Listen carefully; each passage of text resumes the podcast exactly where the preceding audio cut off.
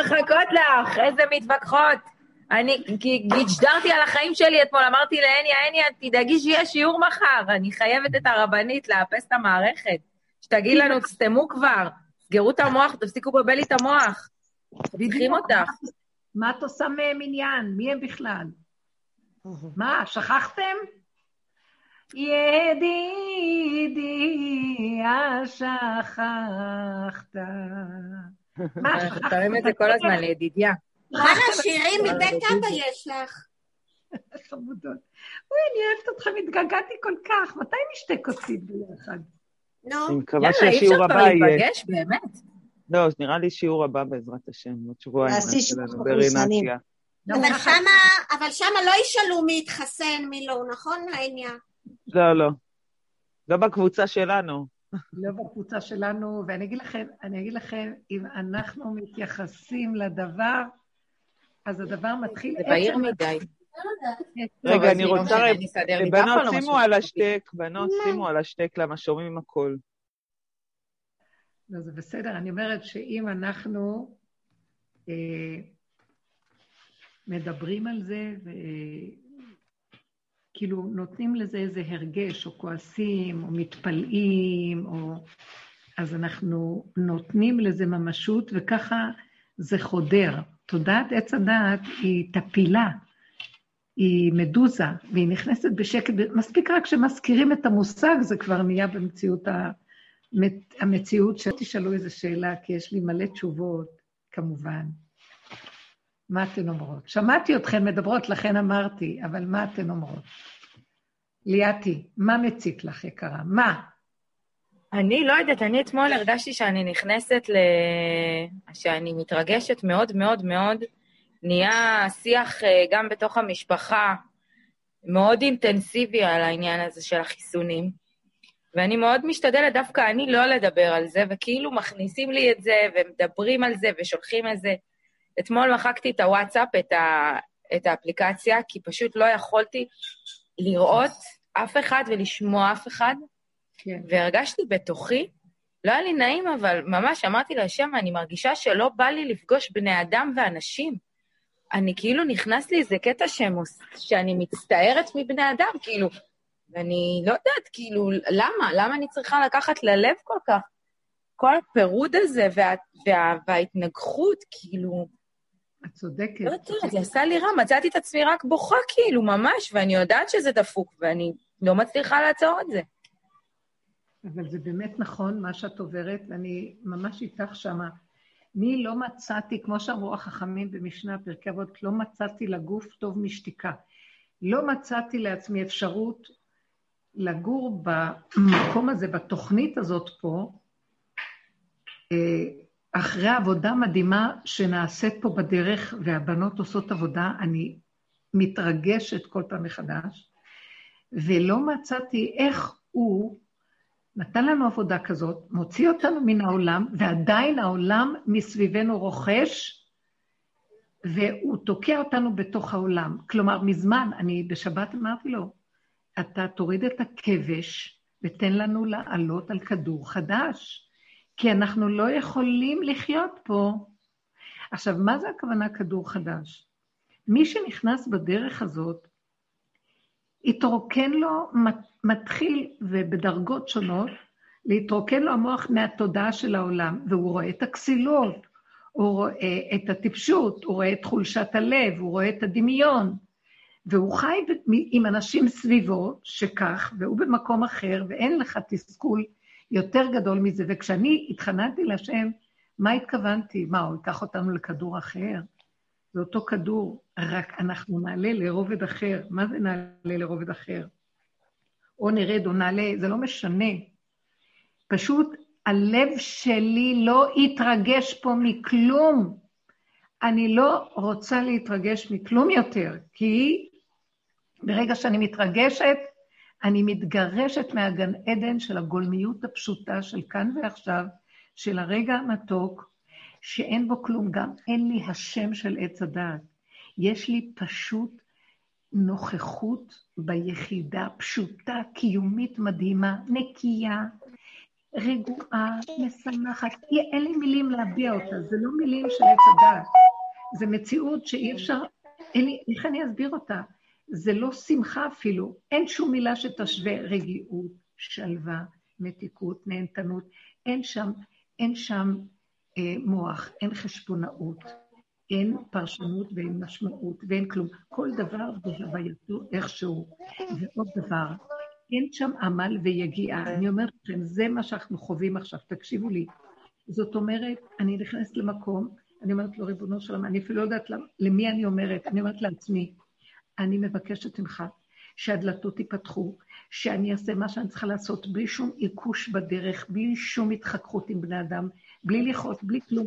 תפלס לי את הדרך כמו שאין פה אף אחד, רק אני ואתה בעולם הזה. מאחר ואני נזקקת, נזקקת לצרכים של כל מיני צרכים בעולם, אז תעשה גן עדן.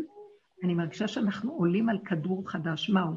זה כאילו עולם, אותו עולם, אבל אין בו אנשים. מה זאת אומרת? אין בו את ההרגש של התפיסה של עץ הדת של גירוי תגובה. אז יש אנשים, אבל הם משרתים אותנו פה. זה נותן לי זה, זה מוביל לי זה. שום מעקש. מתי בא לי המעקש ודברים לא הולכים? סימן שעץ הדת שלי נפתח, ואני מתגלצ'ת עוד פעם לחלל הקודם. אני לא רוצה את זה. לכן ששמעתי את השיח על הקורונה, ואני אומרת לכם, אני עוברת את זה, ואני נמצאת שם כל הזמן עם אנשים מסביב. אני לא רוצה להגיב. אני לא, כאילו, זה כל כך דבילי, זה כל כך טיפשי, זה כל כך ברור בעיניי, שזה הכסילות של עץ הדת מתגלה בעיצומה. זה העץ שהתרחב, הענפים הפכו לסבך של יער כל כך טיפשי וכסילי, ומלהגים הרבות להג ואין קץ, ועשות ספרים הרבה, וכולם חכמים ונבונים, ולא נגמר, ואין כלום. אין כלום. אין כלום. הכל פשוט. הכל פשוט שבפשוטים. אה, נקודה קטנה יש, זהו. מה עשו ממנה? תקשיבו, זה בית משוגעים, אסור לנו להשתייך לזה. אסור להתרגש, אסור כלום. מה זה קשור אלייך?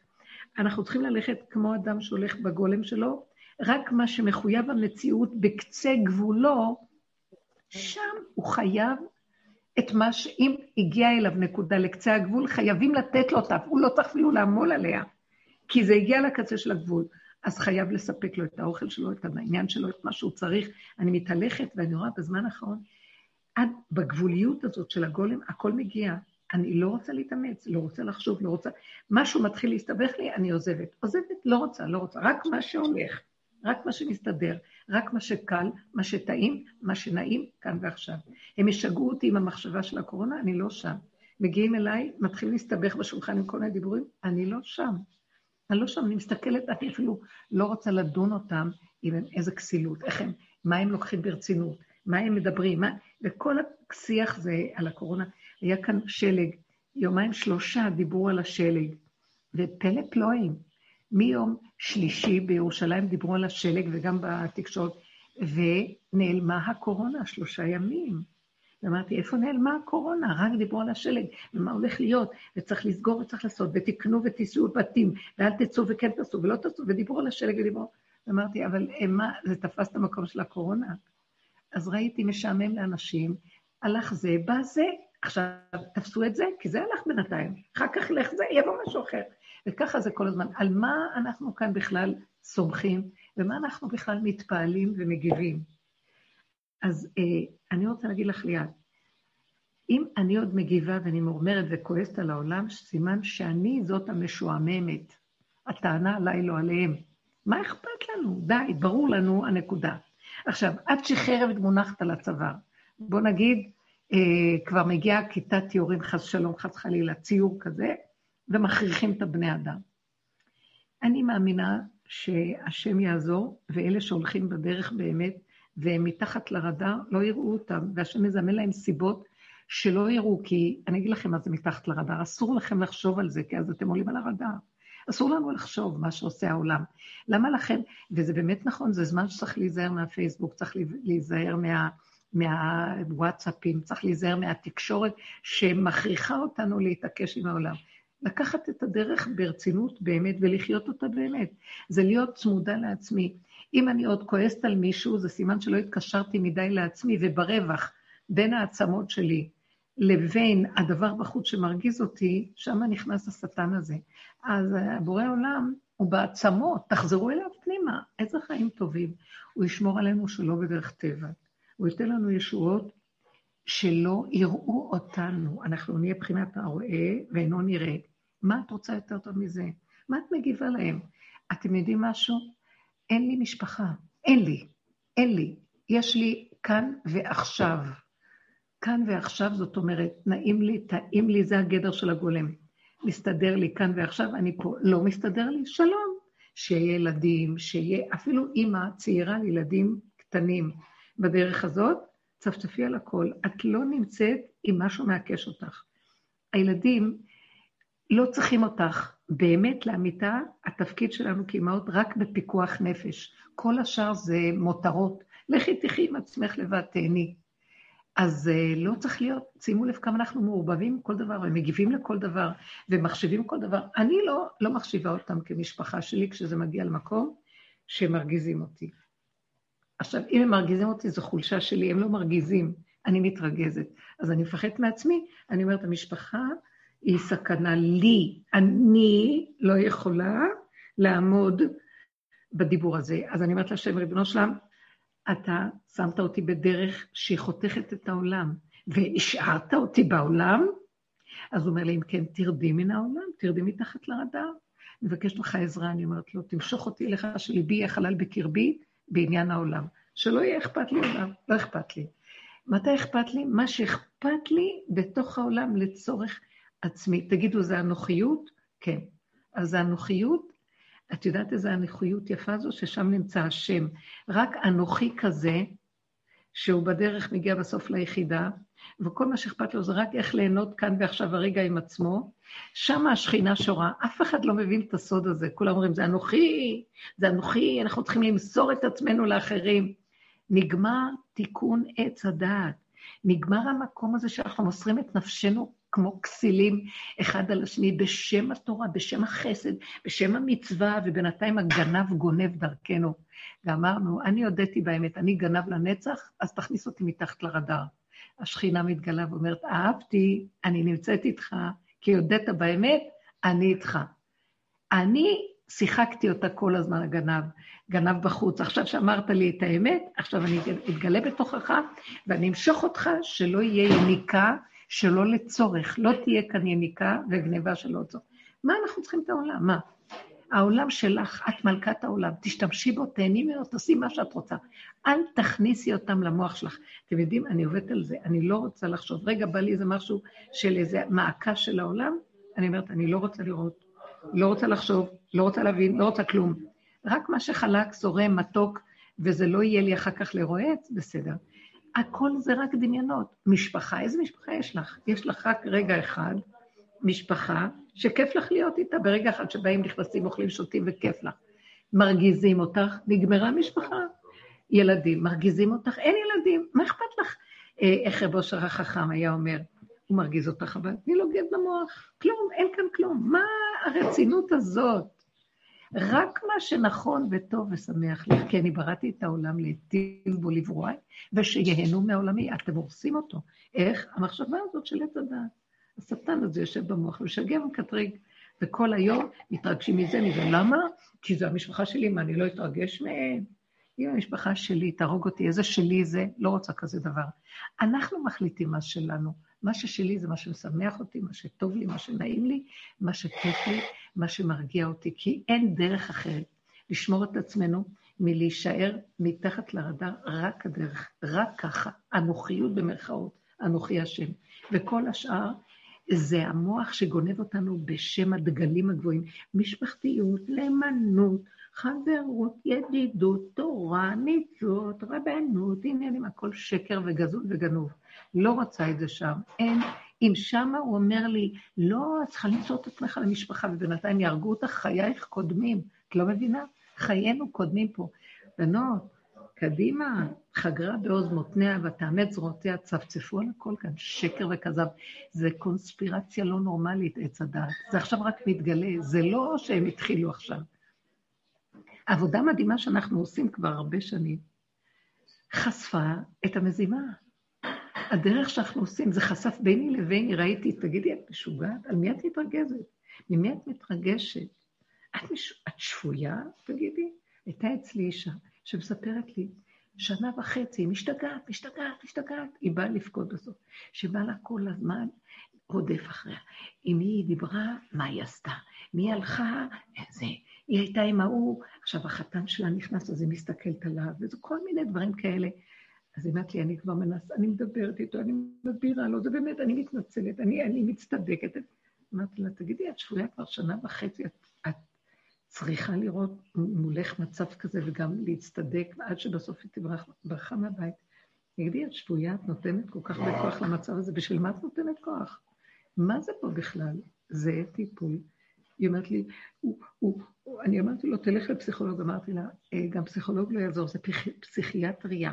ואת עוד מרצה את המסכן הזה, ואת צריכה להצטדק, שלא יחשוד בך, וכל הזמן אימתו מוטלת עליהם. אמרתי, שכחנו? תגידו, אתם שפויים, אתם נותנים, אתם, אמרתי לי, אני אומרת, את נותנת ממשות לכל שוטה שאומר מילה, לכל טיפש שזז, לכל משוגע שיושב על הכיסא ושולט. מי הם כולם כאן? אתם לא רואים שזה דפוק? תגידו, חכם צוחק? מה הוא צוחק? כי זה כל כך כסילי שאין לו מה לעשות, רק לצחוק. הכסילות עוברת על גדותי, יוצאת מהאוזניים, נשלחת. חכמים, יושבים על הכיסאות, פרופסורים, וכאלה שמביני עניין, הם חולים, משוגעים. אחד מפחיד את השני, ואחד רוצה למצוא חן בעיני השני, ומה לנו ולכל המערכת הזאת בכלל? אותו דבר, אותו אחד, ואתם צריכים להבין מי זה האיש הזה שעומד מהכל, איזה אדם חשוב, לא אגיד שמות. ואמרתי, מי הוא החשוב הזה? חולה נפש משוגע, שאני מפחד ממנו. והוא, ואז אמרתי לה, אם יש לי טענה, זה רק עלייך, שאת נותנת לו את הכוח לשלוט בך כל כך הרבה זמן, ואת עוד מרצה, ואת מתנצלת, ובסוף את תהיי חולה, והטענה תהיה רק עלייך, שאת אשמה בכול. כמון, כמון, לפרק, לסגור, צמצמו את עצמכם צמצום אחר צמצום, ואל תתרגשו. הרגש ליאת שאת נותנת למצב מסביב, אה, הוא גורם לך חולי, חלילה. לאט לאט החולי שלהם עובר אלינו, ואנחנו אז חשופים ואנחנו רשומים ברשומות שלהם. לא צריכים להיות רשומים בכלום. לכו למדבר, כמו אליעזר שסיפרתי לכם עליו. מדבר שממה ביחס לעולם, לא קשור אליו כאן כלום.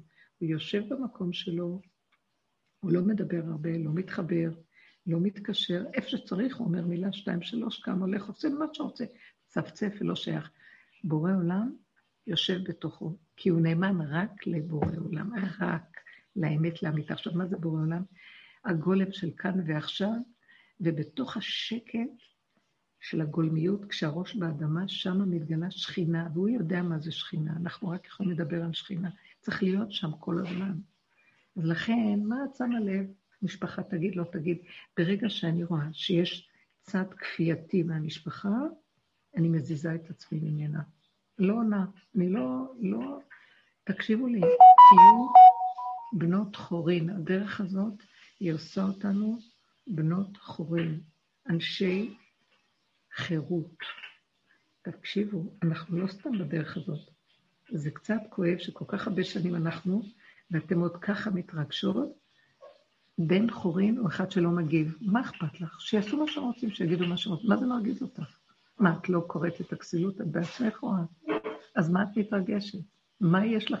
מה, למה את מתרגשת? אני רוצה להבין, למה? מה הם אמרו? התחסנת, לא התחסנת, כן התחסנת. באותו רגע, נגיד, את מדברת בטלפון, תגידי, אוי אוי אוי, רגע, משהו נשרף לי, אני אחזור אלייך כבר, תסגרי ותשכחי מהם. תתחמקי, פשוט תתחמקי. מה אכפת לך? זה כאילו, ה... זה, זה כמו לנסות ל... ל... לברוח, אני מרגישה שזה כמו לנסות להתחמק מסופת טורנדו הרסנית. ככה אני מרגישה את זה מסביב. שכל היום מפמפמים חרדה, וזה כבר... כן, זה מרגיז אותי כבר. הם, הם זה... יכולים לפרסם, עלייך זה לא משפיע, אז זה, זה עובר על הצד. מה אכפת לך? למה אכפת לך? נכון, זה לא אמור להיות אכפת לי.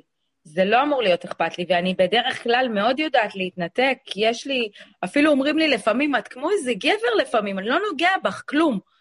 ופתאום קלטתי שזה לא נכון, שזה כן נוגע בי, וזה, זה, כאילו, אני יודעת גם שמכוונים אליי, כי כאילו, כביכול אני, אני נחשבת ה... לא במיינסטרים של המחשבה של כולם, של הזה, גם אם אני לא מדברת על זה, יש עליי את הסטיגמה הזאת. ו, וכנראה שאני עוד לא, שאני עוד מתרגשת מזה, כן. ואמרתי להשם, אני עוד מתרגשת, זה מרגיז אותי. בסדר, זה הפגם, ומודים בפגם, אבל תעמדי בצד, אז תגידי, אחרי רגע אומר זה מרגיז אותי, אחרי רגע תגידי, מה יעזור לי הרוגז? הם הרבים, וכאן הכדור שייך להם, וזה לא שלי, אין לי שליטה, ואין לי מפתחות כאן שלהם, אבל מה כן? אם אני חוזרת ליסוד הפנימי שלי, בורא עולם מכוח זה שאני מקימה אותו, הוא זה שמפלס לי את הדרך ומוביל אותי. זה אנרגיית חיים מסוג אחר. היא אנרגיה פשוטה, נקייה, שהיא קשורה לעצמות שלך, רק את והיא. מי שמתקרב אלייך ושם טוב לך, זאת אומרת, השכינה לא מאוימת, אז הוא החבר של השכינה, גם ילדים שמקשיבים, חברים שמבינים את הכיוון, בני משפחה שלא מציקים, אבל מי שהולך רחוק מזה, נתקי. זה לא ניתוק חיצוני, זה ניתוק פנימי, פשוט תכבי את השלטר, ולא קשור כלום, מה אכפת לך? שיגידו, שלא יגידו, שכן יעשו, לא יעשו, מה אכפת לך כלום? אה, מספיק עם הדעות, אנחנו צריכים לרדת מהמוח ולהישאר עם הבשר. אני מבקשת גם כן, גם תפילות של מוח כבר נופלות לי, אני לא מסוגלת להגיד לו, נניח שאם משהו קשה לי לעשות, אז אני אומרת, אוי, אבא, תעזור לי, אני כבר לא עושה ככה. הגולם שלי לא רוצה לפתוח את הפה להתפלל אפילו. אתם יודעים מה המחשבה שנהיה לי? המחשבה הראשונה אומרת, מה זאת אומרת? ברור שהוא חייב לעזור לי, אני בגבול, אין, אין משהו אחר. הגולם, הגבול שלו זה הבורא עולם מתגלה לבד. אני אפילו לא צריכה להגיד. אנחנו רגילים עוד להגיד. אני אומרת, אני אומרת. אבל אסור לי להרים את העיניים ולחכות שהשם יעשה לי טובה, אנא השם ויהי רצון, ובבקשה, וכל הדרך הזאת של התפילות. לא, התפילות, אני לא רוצה להתפלל מעץ הדת יותר, רק בשר. רק הגבול. עכשיו, בואי תעמדי, תראי, מישהו מתחיל להציק לך, את מרגישה לחץ, תיכנסי פנימה ותגידי, לא, לא, לא, לא, הגבול שומר עליי, ואתה איתי שם בגבול, אתה שומר עליי, זה תמחוק לי את המוח, את יכולה רק לתת כמו פקודה, תמחוק לי את המוח שאני לא אתרגש, בבקשה. תמחוק לי את המוח שאני לא אתרגש. כי הגולם במילא לא יכול לסבול יותר מהרגע הזה, והנקודה הזאת. מה, אני אומרת לכם, זה פלא פלואי מה שקורה עכשיו עם הגולם. השם יורד, הוא מתגלה, הוא פותח פתח, וממש, הוא אומר, תגידו, אתם לא עושים כאן כלום, זה הכל אני, רק נדמה לכם שזה אתם, אתם עוד עפים על עצמכם ומדומיינים. יותר טוב לכם לא לעשות כלום, תשארו בגולם, ואני דרככם נכנס ועושה הכל פה. אתם לא רואים שהכל זה אני? זה בכלל לא אתם פועלים. אה, אז מה קורה שם בעולם בחוץ? זה עולם משוגע שאיבד את הרסן. זה, זה משהו שיצא כבר מהתקן, הוא כבר מקולקל. תקליט מקולקל. לא להתרגש, לא להתרגש, לא להתרגש, לא כלום. תאכלו, מרשה לי להגיד משהו? כן. את יכולה להדביק את הדרך, בדיוק עכשיו יש, שאת אמרת, אתם תגידו, אתם תקבעו, זה בדיוק פרשת השבוע, ואתה תצווה. את זוכרת, בשנה שעברה אני זוכרת שקישרת את זה לדרך על ואתה תצווה, כאילו ויאמר ויהי. תסדרי לנו את זה עכשיו קצת בראש. לא זוכרת מה היה שנה שעברה, אבל אני אגיד לכם, הנקודה היא כזאת, באמת הפרשה הזאת לא כתוב עליה משה, כאילו השם של משה. כי למה? הדבר כאן כל כך מעניין. כשהבן אדם מגיע למקום, תקשיבו, זו הפרשה אחרי אה, תרומה. תרומה זה בניית המשכן. ודיברנו, כשיש, שהכלי נקי, שזה הגולם, הכלי המדויק, הנקי, שהוא אין לו מוח, כלי, כלי ריק, משכן, פרשת תרומה, זה החלקים, מה היה בתוך המשכן, ריק, אין בו כלום. עכשיו, בכלום הזה, זה הגולם. הגולם הזה פותח את הפה. למה הוא פותח את הפה? הוא לא פותח מהמוח, כי הוא יודע. הבשר שלו צריך. זה עולה מלמטה. יש לו צורך כזה או כזה. יש להם... עכשיו, מהמקום הזה, תפתחי את הפה, זה כאילו את לא מתפללת, אנא. זה כאילו יש לך עוד מרחב. זה עוד מהדעת, כי יש מרחב בין, בין המחשבה לבין עד שזה יגיע. הגולם זה מוכח המציאות, הוא חייב, הוא גבולי, הוא חייב, כי זה הגבול שלו. ילד הגיע לגבול של הזמן שהוא צריך לאכול. הוא פותח את הפה וצועק, אי אפשר להתעלם מזה. זה, הוא לא צועק לאמא שתיתן לו, הצעקה היא מבורא עולם שמצווה, אתה תצווה אוכל. זה ככה עובד. זאת אומרת שכתוב כאן אתה תצווה, זה הגולם פותח את הפה, כי הכל נקי ומסודר, והדברים נעשים מעליהם. הכל יוצא מבין הקרובים, והכל נעשה מאליו. בין הקרובים, זה כאילו הפרפר של הגולם בגבול, והפרפר מוציא את הדיבור. זה פשוט, אבל אנחנו עם המוח הזה עושים הכול. לכן הזכרתי לכם, כבר התפילות לא צריכות לבוא מהמוח. כי ככל שאנחנו, ועכשיו איך נשמור שנהיה בגבול של הגולם? כי ברגע שאת בקשר עם העולם, והעולם מושך אותך לדעה, להרגשה, אז אנחנו הולכים לאיבוד. אז תיזהרו לא ללכת לאיבוד עם העולם. אין עולם, לא רוצה עולם. אני רוצה להישמר ברמה כזאת, שהפש, שהגבול שלי, הראש שלי יהיה בבשר, והגבול שלי מהבשר הוא עולה, מי זאת עולה מן הבשר, מן המ... ואומר, הוא מצווה, אני צריך זה וזה. אני אמרתי לו, אני כבד לי, אני לא יכולה לסחוב. קשה לי, היום הייתי באיזה מקום, הייתי צריכה להחליף משהו, אני לא סובלת חנויות, לא סובלת כבר להיות בעולם, זה קשה. רק מה שמוכח המציאות. מאוד נהניתי עם הנסיעה מפה, היינו צריכים להיות באיקאה, להחליף משהו. מירושלים למקום היה כל כך יפה, ירוק, נהניתי כל כך מהנסיעה הכול. הגעתי לשם, ישר בני אדם. תעשי מזה, אל תעשי מזה, תעמדו כאן, תביא זה, תיכנסו מפה, תבואו מפה, תבואו. ואז אני עמדתי בצד, אה, ריבונו שלום, אני לא יכולה להכיל בני אדם עליי. אני גבולית, אמרתי לו, אני גבולית. אני באה עם הדברים האלה, אני חייבת להחליף אותם, לא רציתי. הם בכלל הביאו את זה אליי, גם השם סידר שהם יביאו עד אליי, אבל הם הביאו את הדבר הלא נכון. אז הם אמרו, עכשיו שפתחנו, את תבואי את. אז הלכתי. אמרתי לו, ריבונו שלמה, אני לא מסוגלת להתבלבל עם העולם. אני לא מסוגלת לעמוד במקום הזה של הבירוקרטיה הזאת וכל העקמומיות של הנחש והסתעפות. אז אני מדברת ככה, וכאילו משהו, ממש, אפילו לא דיברתי את זה בפה חיצוני, בתוך הנפש. ואמרתי לו, אני לא מסוגלת, אתה תראה איך לסדר שאני אקבל את כל מה שאני צריכה על אתר, ואני גם אמצא איזה פינה מתוקה לשבת ולשתות לי כוס קפה, כי אין לי כוח לכלום.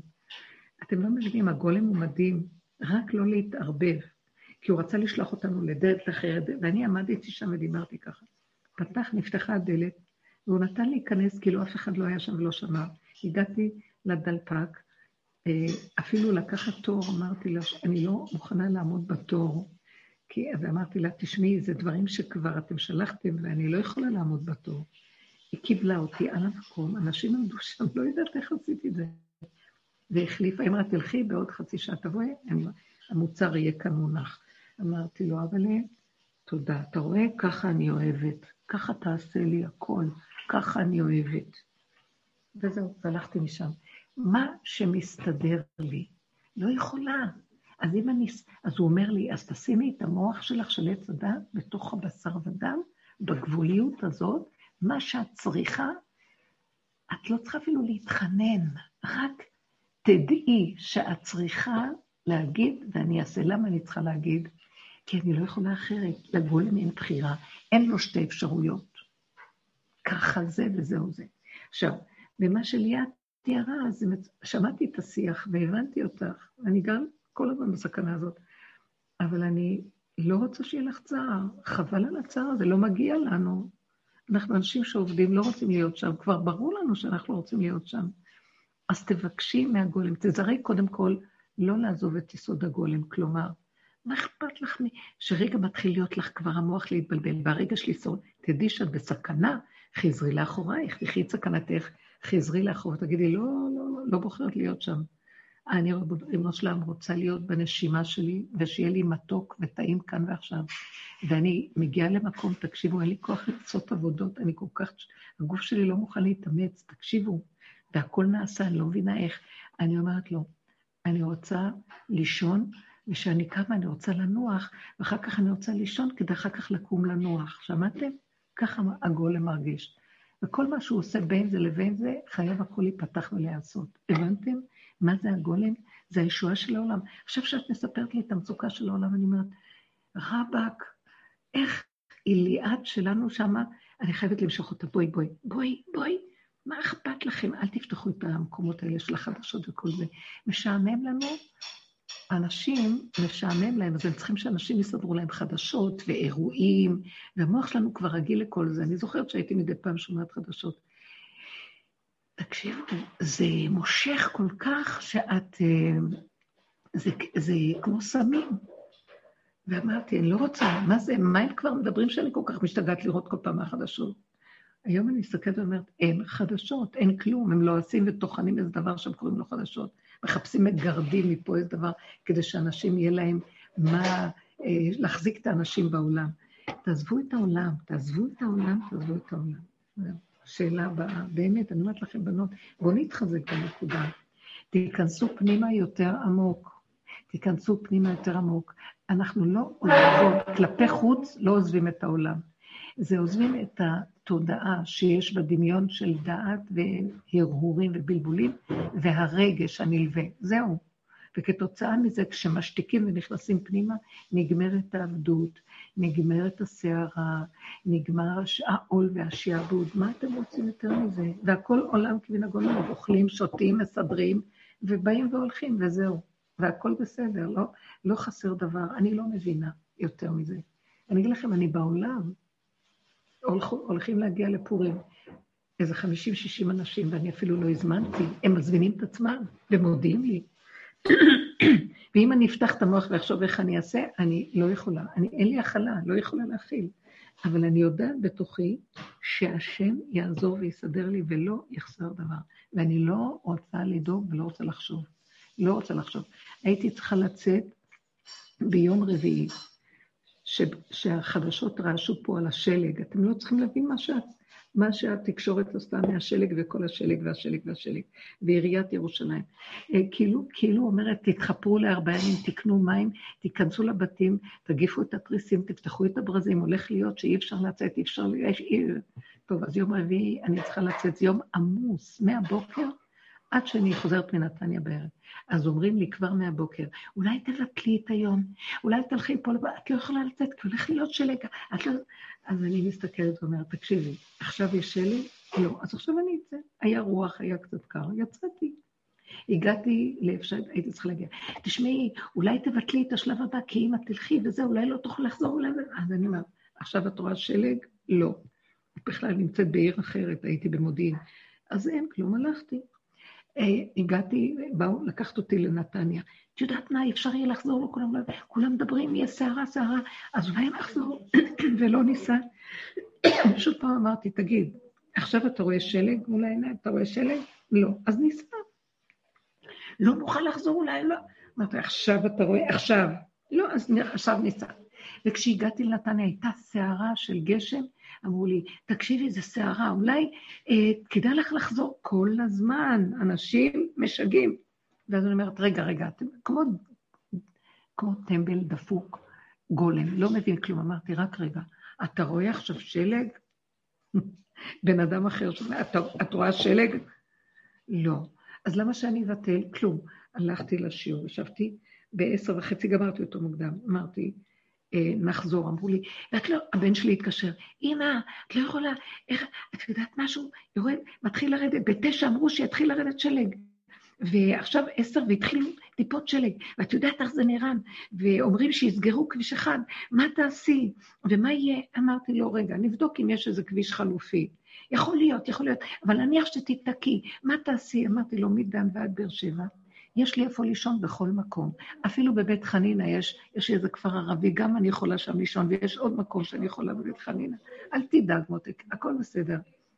נסענו, ואמרתי לזאת שלקחה אותי, אמרתי, תראי איך שהשכינה תפתח את שתי הזרועות הצחורות שלה וניכנס. למה? לא בגלל שאמרתי לה שמה לעשות, שלא ירד שלג, שירד שלג, שיעשה מה שהוא רוצה. אבל אותי הוא יביא לירושלים, כי אני צריכה להיות, מחר יש לי המון מה לעשות, וגם אני צריכה מחר לעשות המון דברים, גם להיות במכולת, גם זה גם. זאת שלי, אבל אז, אז הולך להיות שלג, אה, שלג, איך יהיה מחר? אמרתי לה, עכשיו יש רק קצת, תראי, את רואה? לא נורא, אפשר... לי... אז גם מה שיהיה מחר אני לא יודעת, אבל אני מבקשת ממנו שהיום אני צריכה להיות. אתם לא מבינים, אני ראיתי ככה, לא סתם אני מספרת. ראיתי שהעולם שלי, ואני הבת היחידה של בורא עולם בעולם. ולעולם יאמר אדם, העולם נברא בשבילי, ולא היה שום דבר.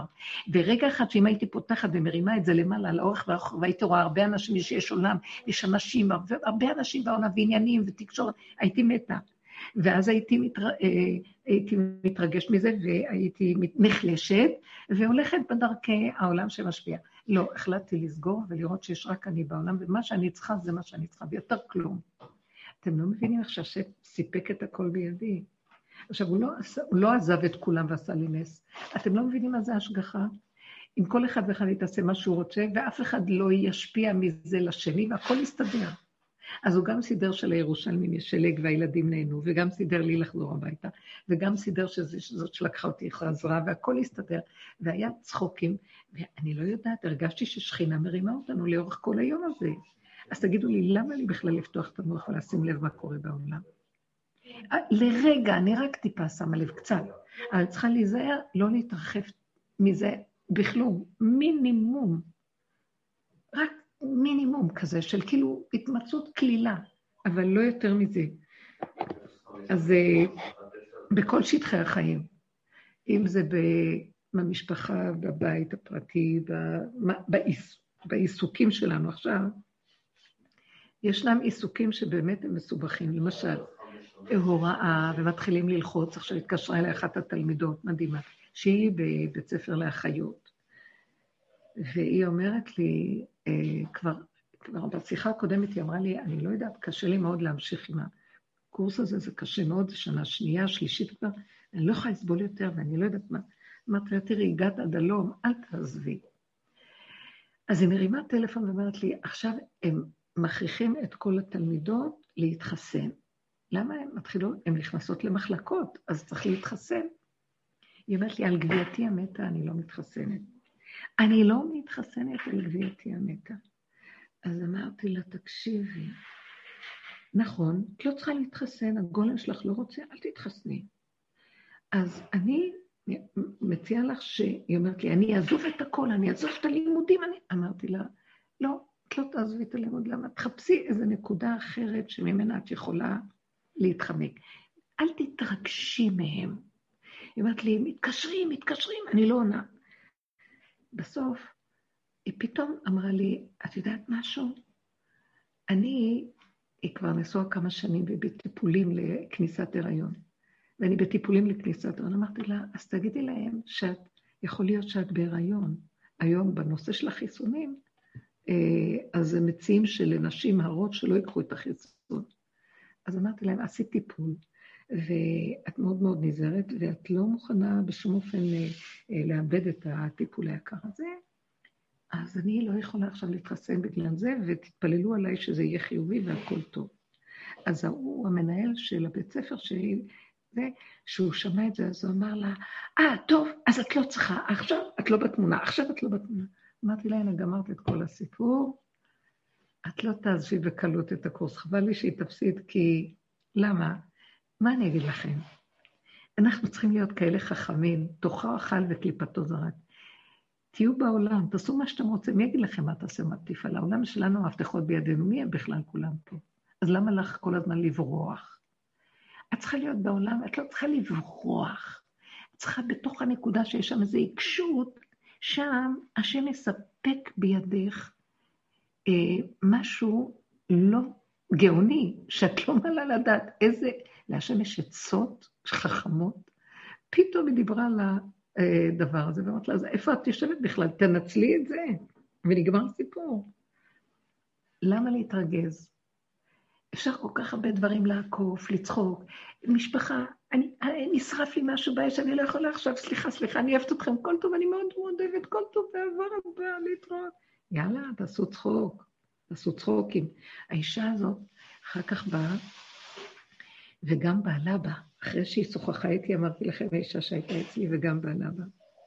עכשיו, בין זה שהיא הייתה אצלי ובעלה אחר כך הצטרף, כי הוא רצה לבוא. אז אמרתי לה עכשיו, כל דבר שיאשים אותך, תגידי לו, נכון, אתה צודק, ובאמת זה ככה. עכשיו, תקשיבו, הוא חושד בה שהיא הלכה, היא הולכת ועושה דברים לא לעניין, הוא חושד בה, יש לו פרנויה. אז אמרתי לה עכשיו, כל מה שיגיד שאת עושה זה וזה, כי הוא ירצה עכשיו להצטדק, תגידי לו, אה, אני לא יכולתי אחרת, תשמע, אני, באמת, זה נכון מה שאתה אומר. וואו.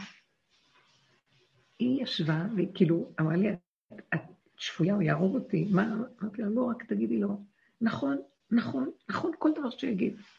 אתם צריכים לראות את התגובות שלו.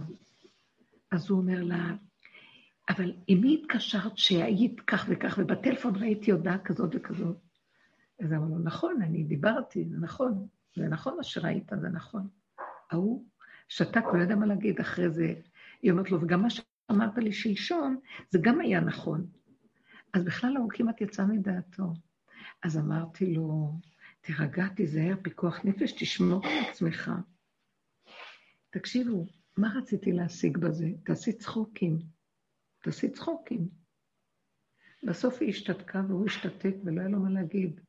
כי ברגע שהיא מצטדקת, או מתרגשת ממנו וכועסת ונעלבת ונפגעת ומשתגעת, הולכת להשתגע בעצמה, היא, היא מפרנסת את הראש, ראש שמרוש הזה שנמצא בתוך הראש שלו.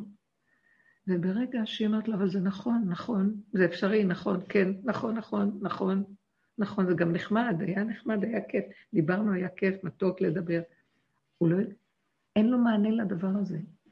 תקשיבו, זה פורים, תהפכו את הכל לפורים, זה מה שיש. קורונה? איזה קורונה? השתגעו פה כולם, פשוט משוגעים. תעשו צחוקים, אין כלום. יש רגע נשימה, ואת לא צריכה לדאוג מה יהיה בעולם. ברגע הזה עכשיו, דעו לכם, כל מה שיש לנו בעץ הדעת החיובי, אהבת הבריאות, להציל את העולם, אה, לזכות הרבים. אני הייתי שם הראשונה שנים. עכשיו השם צוחק ואומר לי, רק את עצמך תזכי. אני רק רוצה שתעשי אה, זיכוי הפרט, וזה את. ובתוכך זה אני, תקימי אותי, תדאגי לעצמך, תתענגי, תהני, תשמחי, רק את בעולם. אין אף אחד, רק את. ככה אני אציל את העולם. תנו לי אחד כזה. תנו לי אחד כזה ועוד עשר כאלה שכל אחד אחד, ואין שם ריבוי, אין רשות הרבים יותר. אני, אני מביא לכם גאולה. כולם דואגים לכולם. אני רק יוצאת את זה, את יוצאת מזה, הכלל עשית חיסון, אז את, את מזיקה לכלל, הכלל, בגללך הכלל יכול זה. אה, אז מה את יכולה לדבר בכלל? זה פחד פחדים. אני לא רוצה בכלל להשתייך לכיוון הזה, בכלל מאיפה תתחילי? זה הנקודה. אמרתי להם, מישהי שאמרה לי וצעקה, אה, אישה דתית חשובה, אמרתי לה, חיי קודמים. אני נמצאת בעולם שרק אני שם, ורק אני. אני לא מוכנה להכניס שום דבר לגוף שלי שיזיק לי בשביל שום הנאה וטובה של אף אחד בעולם, כולל השמירה של כולם. קודם כל אני. ככה היא הייתה המומה, היא נדהמה, ואחר כך הלכתי, צחקתי פורים, מה אכפת לי? קודם כל אני בעולם, שמעתם? זהו, תעשו מה שאתם רוצים. אבל את לא יכולה להגיד את זה מול השלטונות. תגידי מילה, ואחרי רגע תיעלמי מתחת לרדאר. לא שמעת, לא נראה, לא כלום. זה החיים פה עכשיו, פורים, שמעתם פורים? אם אנחנו כבר מדברים על פורים. לא נשאר שום דבר. זה רק שם השם מתגלה. כשלעולם של עץ הדת החיובי זה נראה, איזה אדם אומר, רק אני בעולם ולא אכפת לו מאף אחד. איך הוא מעז להגיד את זה? זה נראה עמלק. העמלק הזה שבפנים באמת, אנחנו עושים את זה לכבודה של שכינה, זה הופך להיות בורא עולם. שם נמחה עמלק. שאני מודה... רבנית, כן. אפרופו עמלק, אה, בשבת היה שבת זכור, והיינו צריכים ללכת לשמוע אה, את הפרשה, אז בבוקר לא הספקתי ללכת, ואז בעלי אמר לי, יש בצהריים בשעה מסוימת, ואז לקחתי את כל הילדים, ו... והייתי איתם בגינה, וזה הכל בשביל להספיק להגיע לפרשת זכור בשבת בצהריים. והגעתי, ובשנייה שהם סיימו אני נכנסתי. ואמרתי, טוב, כל זה, כל ההשתדלות הזאת וזה, אמרתי, יאללה, זה, אתה, ככה זה וזהו. ואז אמרתי להשם, אני מוחה עכשיו את העמלק שאומר לי שאני השתדלתי ולא השתדלתי מספיק, ואולי לא זה, שום דבר. אתה רצית ככה וזהו. ולא היה לי טיפת צער מזה שפספסתי את פרשת זכור. מבחינתי, ממש הרגשתי שעשיתי זכור.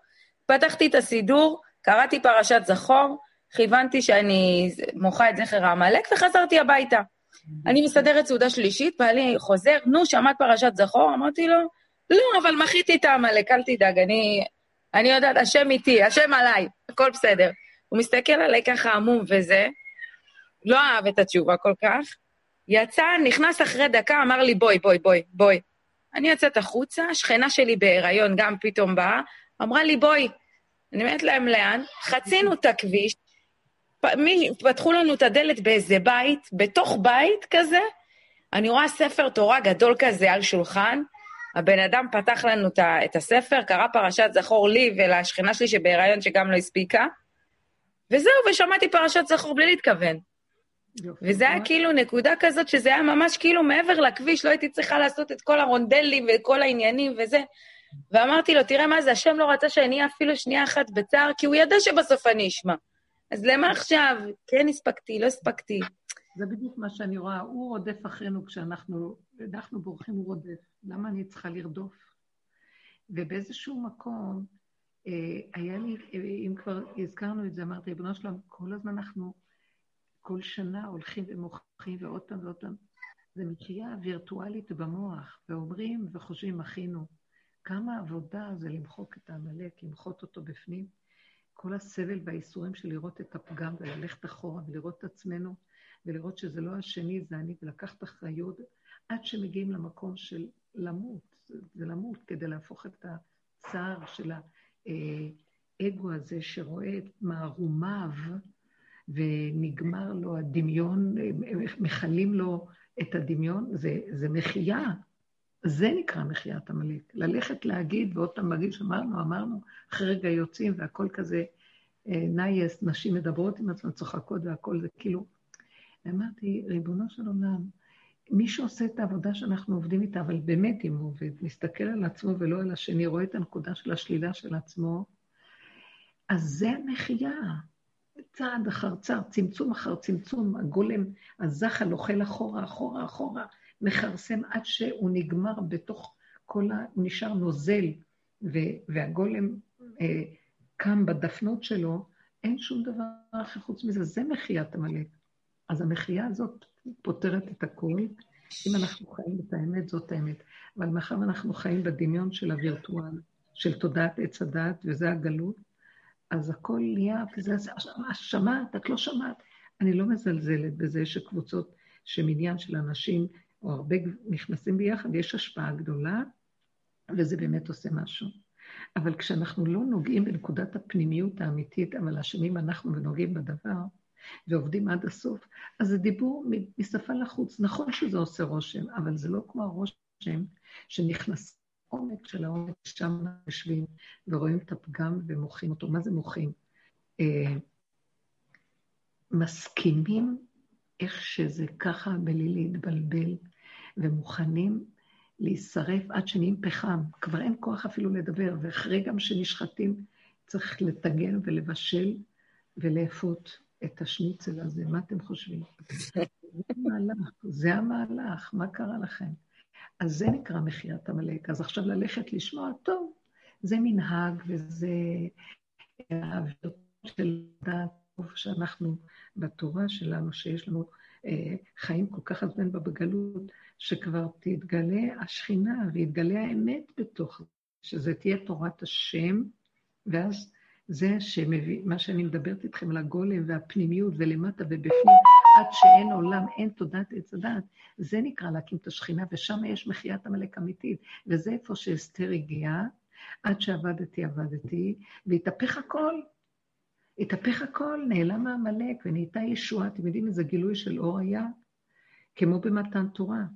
שהבני אדם, בלי מוח, התאהבו בבורא עולם מחדש, קיימו וקיבלו עליהם, הם, הם, הם, זו אהבה ש, ש, שאינה תלויה בכלום. בלי שום טענה או מענה, קיבלו עליהם מחדש את התורה בלי, בלי שום מרירות וכלום. כל הגלות נעלמה ברגע, ותורת אמת התגלתה מבשרם. אז זה כשמגיעים ליסוד של הגולם. אסתר עשתה את זה בשביל כולם. תדעו לכם, עכשיו זאת הדרך, נגמר. כל מה שיש כבר, עשו את הכל מושלם. כל העבודות נעשו. כל התיקונים נגמרו. העולם נשאר תקוע, והדרך הזאת היא הדרך היחידה. פשוט לדלג ולהיכנס לנתיב חדש, לעקוף ולעשות, להביא את הישועה מכיוון אחר לגמרי, שאף אחד בכלל לא יודע מאיפה. זה לא מהדרך של השכל הרגיל של אחד ועוד אחד שווה. זה דרך שהיא אין לה היגיון. אין לה היגיון. איך יכול להיות? אני עומדת, אני אומרת לו, אני לא רוצה לעמוד בתור, אני לא רוצה שיהיה לי מעקש, אני רוצה שיהיה לך הכל קל. אני אוהבת את עצמי ורק את עצמי, ואני לא יכולה לסבול שום דבר ש... ש... תקשיבו, זה סותר את כל החוכמה והצדק והצדקות של עץ הדעת החיובי. ושם מתגלה השם, בעוד ששם הוא לא מתגלה. נמאס לנו כבר מהצדקות ומהשכל המסודר, הספריות המסודרות, אין שם ישועה. איפה נמצאת הישועה? שילד קטן אומר את האמת, אני לא יכול יותר, אין לי כוח, אני רוצה שיהיה לי נוח, שיהיה לי חם ונעים וטעים, וזהו, זה מה שאני יכול. ושם השם נמצא ומסדר לו את מה שהוא רוצה. אין לך דבר יותר גדול ומתוק מזה, אבל באמת. אז מה אנחנו יושבים פה ומתקשקשים? תדעו לכם, הישועה מאוד מאוד קרובה. מי שנכנס פנימה, כי אין יותר כלום. אין גם, כבר מפסיקים לשנוא אה, ולכעוס ולפחד, כי רק רגע קטן מופיע, אני אומרת לו, אבל זה גדול עליי, לא מסוגלת את התחושה של הפחד, לא יכולה להכיל אותה, היא מזעזעת לי את כל אושיות הגוף. לא יכולה, לא יכולה, אין לי כוח. תקשיבו, אני, אני לא סתם מספרת לכם, אותה אישה שהייתה אצלי, זה היה יותר מוקדם, וכשהיא דיברה, יצאה מהשיחה, דיברה עם בעלה, ואמרה לו את מה שאני אמרתי. אה, אמרתי לה, תגידי לו, והוא אדם חשוב בשכונה ותלמיד חכם, אה, מה שאומרים רב, ואז אמרתי לה, תגידי לו את הפסוק הזה, חכמות נשים בנתה ביתה זאת את, ואיוול בידו יהרסנה זה הוא. כתוב ואיוולת בידה תהרסנה. את החלק השני של הפסוק במשלי, שאישה חכמה בונה בית ואישה טיפשה יכולה להרוס אותו. אז אמרתי לה, חכמה בנתה והאיוול יכול להרוס אותו. עכשיו, כשהוא שמע את זה, אז הוא נבהל וצעק ואמר, שהוא חייב לבוא עכשיו, שיתשאר, והוא חייב לבוא ולשמוע מי זאת שם רק ככה עליו. עכשיו, בין זה לזה, למה אני מספרת? בין זה, אז אמרתי לה, היא דווקא בדלת, התקשרה מישהי שמקשרת בינינו, ואז אמרתי לה, טוב, תגידי לו שיבוא. בהתחלה רציתי לדחוק אותו, אחר כך אמרתי, תגידי לו שיבוא. עכשיו, בין זה שהוא בא, והיא באה אחר כך גם, היה לי רגע של פחד, דפיקות לב.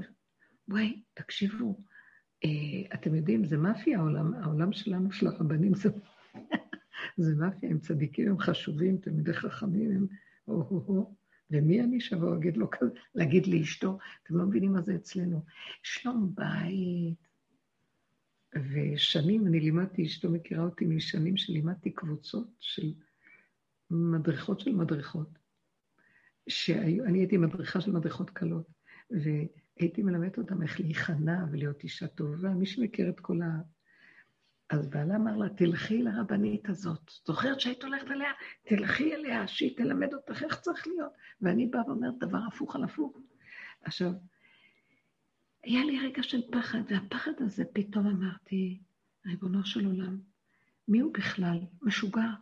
אני באמת חושבת שהוא לא בסדר. אז למה אני מפחדת? כי ככה אני מפחדת, אני לא יכולה, בגלל שהם יהרגו אותי פה, אם אין יראת שמיים ויהרגוני. זאת אומרת, אין אמת. אין אמת, יש שררה, יש כבוד, יש האישה למטה, והמאצ'ו מלמעלה, ועוד לא סתם בגל מנפנף עם דגל תורה, ראש כולל ומה לא. ואז אני מפחדת מהם, מה אני אעשה? למה הבאת אותי לסיפור הזה? מה אני צריכה את כל זה עליי? אמרתי את האמת שיצאה לי. אני, אחרי איזה עשר דקות הוא מגיע.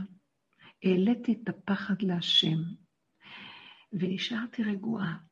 ואמרתי, השם, מה שיצא, יצא. אני אגיד להם את האמת שלי. תשמעו, אני כבר לא איפה שהייתי פעם, אני נכנסתי לאמת. אני לא יכולה לסבול יותר את השקר של העולם שלנו, אני אומרת לכם את הדברים בפנים. ככה החלטתי, וכשהוא הגיע, והוא התחיל לדבר, אז אמרתי לו, יצא לי ככה להגיד לו, אתה לא צריך פסיכולוג, אתה צריך פסיכיאטר. תקשיבו. והוא נבהל מהדיבור הזה, ואמר לי, אני מוכן לקחת טיפול, אבל לא פסיכיאטרית. שמעתם? אז זה רק בורא עולם דיבר, זה רק בורא עולם דיבר. ואז אמרתי לו, פסיכולוגים פשטו את הרגל. אז בוא נסכם, אל תיקח פסיכיאטר, אבל בוא תיקח חומרים טבעיים טובים שיהיו כנגד הפסיכיאטריה, לפחות לא רציתי קצת לבזות. אבל השם לקח את הפחד, וראיתי שעכשיו הוא זה שמפחד ולא אני. כי אמרתי לו, אני לא יכולה להחזיק את הפחד, היה לי רגע של פחד, אז יש רגע של פחד. יש רגע שאנחנו בעולם, והעולם מפחיד אותנו. יש רגע שהעולם יכול להרגיז אותנו. יש רגע שהעולם מולנו. אני לא רצתי לעולם, העולם הגיע עד אליי בחון ובסדקים. והשם שמע, כי הגולם דיבר, אמר, אני גולם, מה אתה רוצה ממני? אני לא יכולה ללכת לכם, אתה להם. וזהו, אני בחרתי להיות איתך וללכת עד הסוף עם האמת, נמאס לי מכל השקרים פה. ככה צריך להיות, לא ככה מתנהגים לאישה, נקודה, שלום. והשם מתגלה, הגולם, אני אגיד לכם, הגולם, אל תוותרו על נקודת האמת. הנקודה היא, בואו אני אגיד לכם מה קורה לנו. המוח שלנו קופץ למעלה, והוא מציץ על העולם, ואז עץ הדעת אה, מושך אותנו החוצה. זה מאוד מסוכן פה, אוויר מורעל. אנחנו צריכים להיות מאוד מאוד בזהירות פנימה. תודו בפגם לרגע ותרדו לעומק של הרגע הזה של הבורא ותדברו. אני לא יכול להכיל. אני לא אומרת לו, אנא השם, תעזור לי. אני אומרת לו, אני לא יכולה להכיל. גדול עליי, אין לי כוח. אני בחרתי, אני ירדתי מהעולם פה, אני יושבת פה בתוך העולם הזה, אבל אני לא שייכת לו. עכשיו הם יכולים להרוג אותי. אני לא מוכנה, אין לי כוח, תתכנס אתה, כל הפחד שיש לי שיעבור עליו, שהוא יפחד עכשיו, למה שאני אפחד? אני אמרתי את האמת, ונקודה שלו. שיעשו מה שהם רוצים. אתם צריכים לראות איך הוא נכנע, וזה רק היה בורא עולם. הוא נכנע, והוא לקח את הכל אחרת לגמרי. זה היה משהו שאני לא האמנתי, ראיתי בורא עולם, ואני רואה את הבורא עולם מתגלם כשאנחנו הולכים עם האמת של הגולם. אבל הבא, אמרתי לו, יש לי פחד, כי כן התחיל לחלחל הפחד מהעולם. אבל אותו רגע שהעברתי את זה ודיברתי, והשם ריחם, לכן אני אומרת, אי אפשר להשאיר את המוח פתוח, כאילו אנחנו כרגיל בעולם. תנצלו את כל הזמן שכל כך הרבה דיברנו. כי יש מחיית עמלק עכשיו, הגולם, רק הגולם, שם נמחה עמלק. בגולם יש מחיית עמלק, כי הוא גבולי, ואין לעמלק יכולת לעמוד שם. עמלק זה אוויר, זה דמיון, זה חמישים עץ אמה גובה, זה רחבות, זה רגש, והמן נבעט, פחד, אה, המן עם הגאווה, וכל זה אינו שווה לי. הגולם גבולי, הוא לא יכול, הוא לא יכול. הוא לא יכול רגע של פחד. אני לא יכולה רגע של רעב. אני מרגישה שכל הגוף רועד לי. פעם הייתי יכולה שעות לצום, לא יכולה. אני נכנסת למטבח, אני עושה פעולה, אני עושה. פתאום מגיע איזה רגע שאני לא יכולה להמשיך. כאילו, השם אומר לי, צאי מהמטבח, גמרנו. את לא משתעבדת פה יותר. הגולם הוא מלך, הוא מלכות. אתם יודעים, גלם ומלך, זה אותן אותיות למעשה. זה מלש, מלש, שלם, גלם, השיני גימל, יש לה שלוש קווים, זה אותו שורש. הגולמיות היא מלכות. היא לא מסוגלת לעשות שום דבר מה שהיא לא. אין לך מלכות יותר גדולה מזאת. עץ הדת חנפן, שקרן, רמאי, מתכסה באצטלות, אף פעם לא עושה את מה שהוא רוצה. הוא כל הזמן משחק אותה משהו אחר, או שהוא מתחנף בגלל שהוא מרצה את השני, או שהוא רוצה שיגידו שהוא משהו, אז הוא משחק אותה משהו אחר, או שהוא מת מפחד מהשני, אז הוא משתעבד לו ועושה מה שהוא רוצה. אף פעם הוא, הוא עבד. הגולם מלך. שמה מתגלה, מתגלה האור האלוקי בתוך המלכות של השם. זה הגולם. הפרפר הוא השכינה, גילוי של השכינה. והשני הקרובים מעל הארון של העדות, זה כאילו הארון הוא כמו הגולם. קופסה, לב חלל, ובתוך זה שברי הלוחות, לב נשבר ונתקה.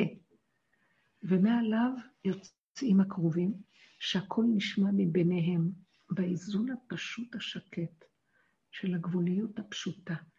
תדעו לכם, זה הסוד של כל המציאות החדשה, והעולם הפוך על הפוך, אבל הוא הולך לקראת הסוף שלו, הוא דוהר לקראת הסוף. כי זה לא יכול, אנשים משוגעים, זה לא יכול להימשך. לכו אתם פנימה, ודעו לכם, כל העולם הגיע למקום שהגיע בזכות העבודה שעשינו הרבה שנים, של צמצום אחר צמצום פנימה, כל השקר של עץ הדת מתגלה, הוא היה מכוסה, ואנחנו עבדנו לגלות אותו. כל מה שעשינו, ראינו את הפגם, הנה זה הפגם שלי, זה נובע מזה, זה נובע מזה, מזה, מזה. חשפנו את כל השקרים, נחשפו, נבעו מצפוניו של עשיו, יש פסוק כזה, חשפו אותו. ועכשיו, אחרי שחשפנו את הכל, אנחנו נכנסים פנימה יותר לגולם.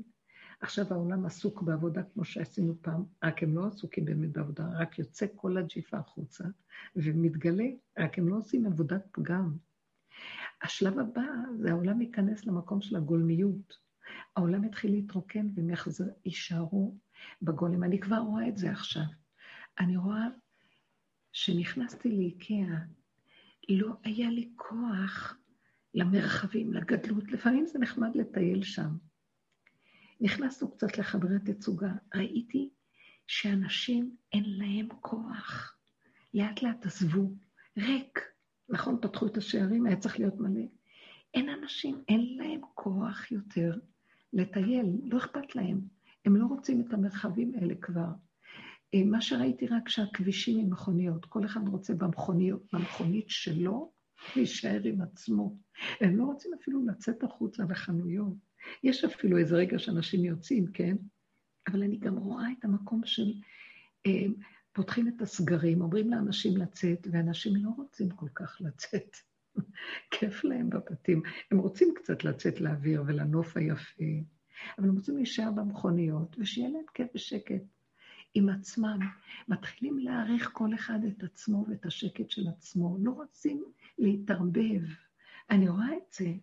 הם בשלבים הבאים, כמו שאנחנו בעבודה נכנסים פנימה, גם הם ייכנסו. אתם תראו שזה יקרה, רק אנחנו עושים את זה מטעם העבודה, והם עושים, כאילו מישהו מושך אותם בחוט אחרי כל אלה שעובדים בעבודה. השם מתגלה דרך אנשים שעושים את עבודת הגולם, כי בגולם הוא מתגלה. אז זה מה שהוא מבקש, תנו לי, תביאו עשרה אנשים שעובדים, תביאו קבוצה של אנשים ביחס לכל העולם, שתעבוד ככה, אני מתגלה דרכם, ואני כבר מביא את הישועה. תנו לי להיכנס, תנו לי לעשות לכם ישועות. אל תפריעו לי, מה אתם מתאמצים? מה אתם מתבלבלים בכלל מהעולם? מה אתם מגיבים? מה אתם מתקשקשים ומתרגשים? מה אתם עוד... אני ממש מרגישה את זה, חבר'ה, זה מסר חזק שעובר דרכי, אני מרגישה את זה. ואני אומרת לכם את זה. תאספו את עצמכם, תחיו, תהנו, תשמחו, תעשו מה שאתם צריכות. אל תרימו ראש, אה, לחשוב מדי, להביע דעות, להבין, להשיג, להתרגש. אה, משמעויות, תעזור, תעזור, תחיו, תהנו, לכו עם הגולמיות. קרוב אליך הדבר מאוד, עד העצמות. רב אושר היה מוחה את עמלק, כולם היו עושים ברגל ככה, נכון שמוחים את עמלק, הוא היה עושה ככה. על החזה הוא היה עושה, מוחה את עמלק של עצמו. הוא אומר, בתוכי יש עמלק. אנחנו מוחים אותו בחוץ, הולכים שמחים, הרגנו אותו, והוא בפנים, בתוכנו. אין דרך למחות אותו, רק להביא לו את הראש לאדמה. וזה הראש שלנו. אני חושבת שבאיזשהו מקום, אולי עד עכשיו לא מכינו אותו לגמרי, כי אולי באיזשהו מקום יש לו עדיין תפקיד מסוים שנטיל ספק בעולם הזה. שלא נבטח בו במאה אחוז. כאילו שיסיים את התפקיד שלו בזה שנבין שעדיין צריך להטיל ספק בעולם הזה, בשכל של העולם הזה. נפלא, מאוד יפה את אומרת. שהוא לא יכול לעזוב פה עד שהוא לא ישתמש, כמו שאומרים, בעל, נכון שיש שני מלאכים שבאים בשבת עם הבן אדם שבא מבית כנסת, מלאך טוב, מלאך רע. ואחד אה, מברך, ושהוא רואה שולחן ערוך, את מכירה את זה, נכון? אז בעל כורחו הוא עונה אמן, בעל כורחו מלאך רע עונה אמן. ככה, אלה שעושים את העבודה, ובסוף יורדים יורדים, אז בעל כורחו של העמלק, כששמים לו בפה, אה, הוא מתחיל להטיל ספק בעולם. זאת אומרת, בעצמו, זו התוכנית שלו, הוא סידר אותה, אז הוא שם ספק על התוכנית שלו. עד שהוא לא מתהפך לעשות ספק על התוכנית של עצמו, ועוקץ את עצמו, אז יש לו עוד תפקיד. יפה אמר, מאוד יפה. מאוד יפה. בעל כורחו מוכרח לעשות את זה, מאוד יפה. אהבתי. מה עוד? מה איתכן, יקרות? שמעת חברות, תדברו, תגידו. אתה לא מפסיק לדבר. כן. שמעת אותי? כן. אני לא שומעת אותי. בטח, מי זאת? ענת נעמי. רגע. ענת, בשעה כזאת, אני לא הספקתי, אני לא יכולתי לבוא, אז אני אגיד לך, המקום ינחם אתכם בתוך שאר אבלי ציון וירושלים, ולא תוסיף את האהבה עוד, ואת השם שלו, רן בן אילנה, בכמה שיעורים עשינו לעילוי נשמתו. כן, תודה. רציתי להגיד שבאמת שמעתי, ותודה. גם את זה, לעילוי נשמתו, בעזרת השם. כן, בעזרת השם. שיעור כן. לעילוי נשמת. רב אברהם בן אילנה, תהא נשמתו צורה בצרור החיים. אז רציתי להגיד שגם אני, סתם, בהלוויה, שהיא רגע לא פשוט בחיים, אז בחרתי להסתכל על זה קצת, כאילו הייתי במין, כאילו אני במין מופע חיצוני אליי, כאילו. לא, אמרתי שאם אני אכנס לזה, כן. אז זה יהיה רע מאוד. זאת אומרת, אני... כן, כן. אני... כן. אז אמרתי, אני פשוט כאילו ראיתי את זה כמו מין uh, סרט כזה שאני, כאילו, זה לא בדיוק קורה, זה לא ממש אמיתי, זה ככה חיצוני לה, אליי, כאילו, באיזשהו מקום. כי גם האמת שחוויתי עם אבא שלי את המיטה בנפרד, הלוויה הייתה ממש uh, כמו מין, uh, כאילו לעולם. גם יש כזה קטע שאתה לא יודע איך רוצים שתגיב, ואיך צריך להיראות, ומה אתה, ומי אתה, ו... ואיך, ולמה, וכאילו יש איזו ציפייה לראות אותך בכל מיני אה, התנהגויות, או איך אתה עובר, כאילו זה... אז אה, אנחנו פשוט עשינו את זה בבית בסוף, נפטר, יחד איתנו, אה, יד ביד. וואו, איזה זכות. כן, שזה גם היה קצת... אה, זו זכות גדולה, הם אוהבים להיות בבית, הם אוהבים לצאת מן הבית, הם לא רוצים להיות בבתי חולים. כן, לא, הוא אמר את זה, אבא שלי, שהוא בא הביתה הזה. אני חושבת שדיברנו בשיעור בדיוק יומיים לפני שזה קרה, אבל לא זוכרת מתי כבר. היה השיעור הקודם. כן. אז היינו איתו ממש אה, ככה בכל התהליך, עד הפרידה, עד הנשימה האחרונה, עד... זה היה, האמת, גם מזעזע, גם מחזה, גם הזוי.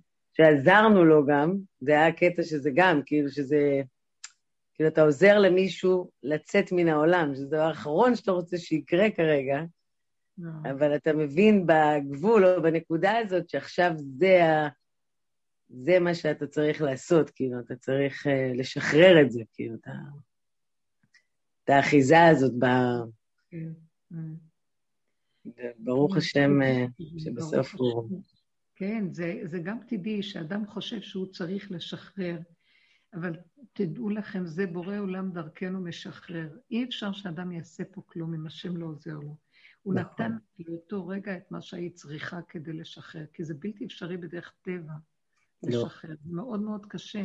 אבל זה היה מצב, גם אחותי הייתה איתי, שהיא זה, שכאילו לא היה משהו אחר. אה, כאילו, זה היה כאילו קורה לנו, שאם את רוצה לעזור לי עכשיו, זה לשחרר, כאילו, אין פה...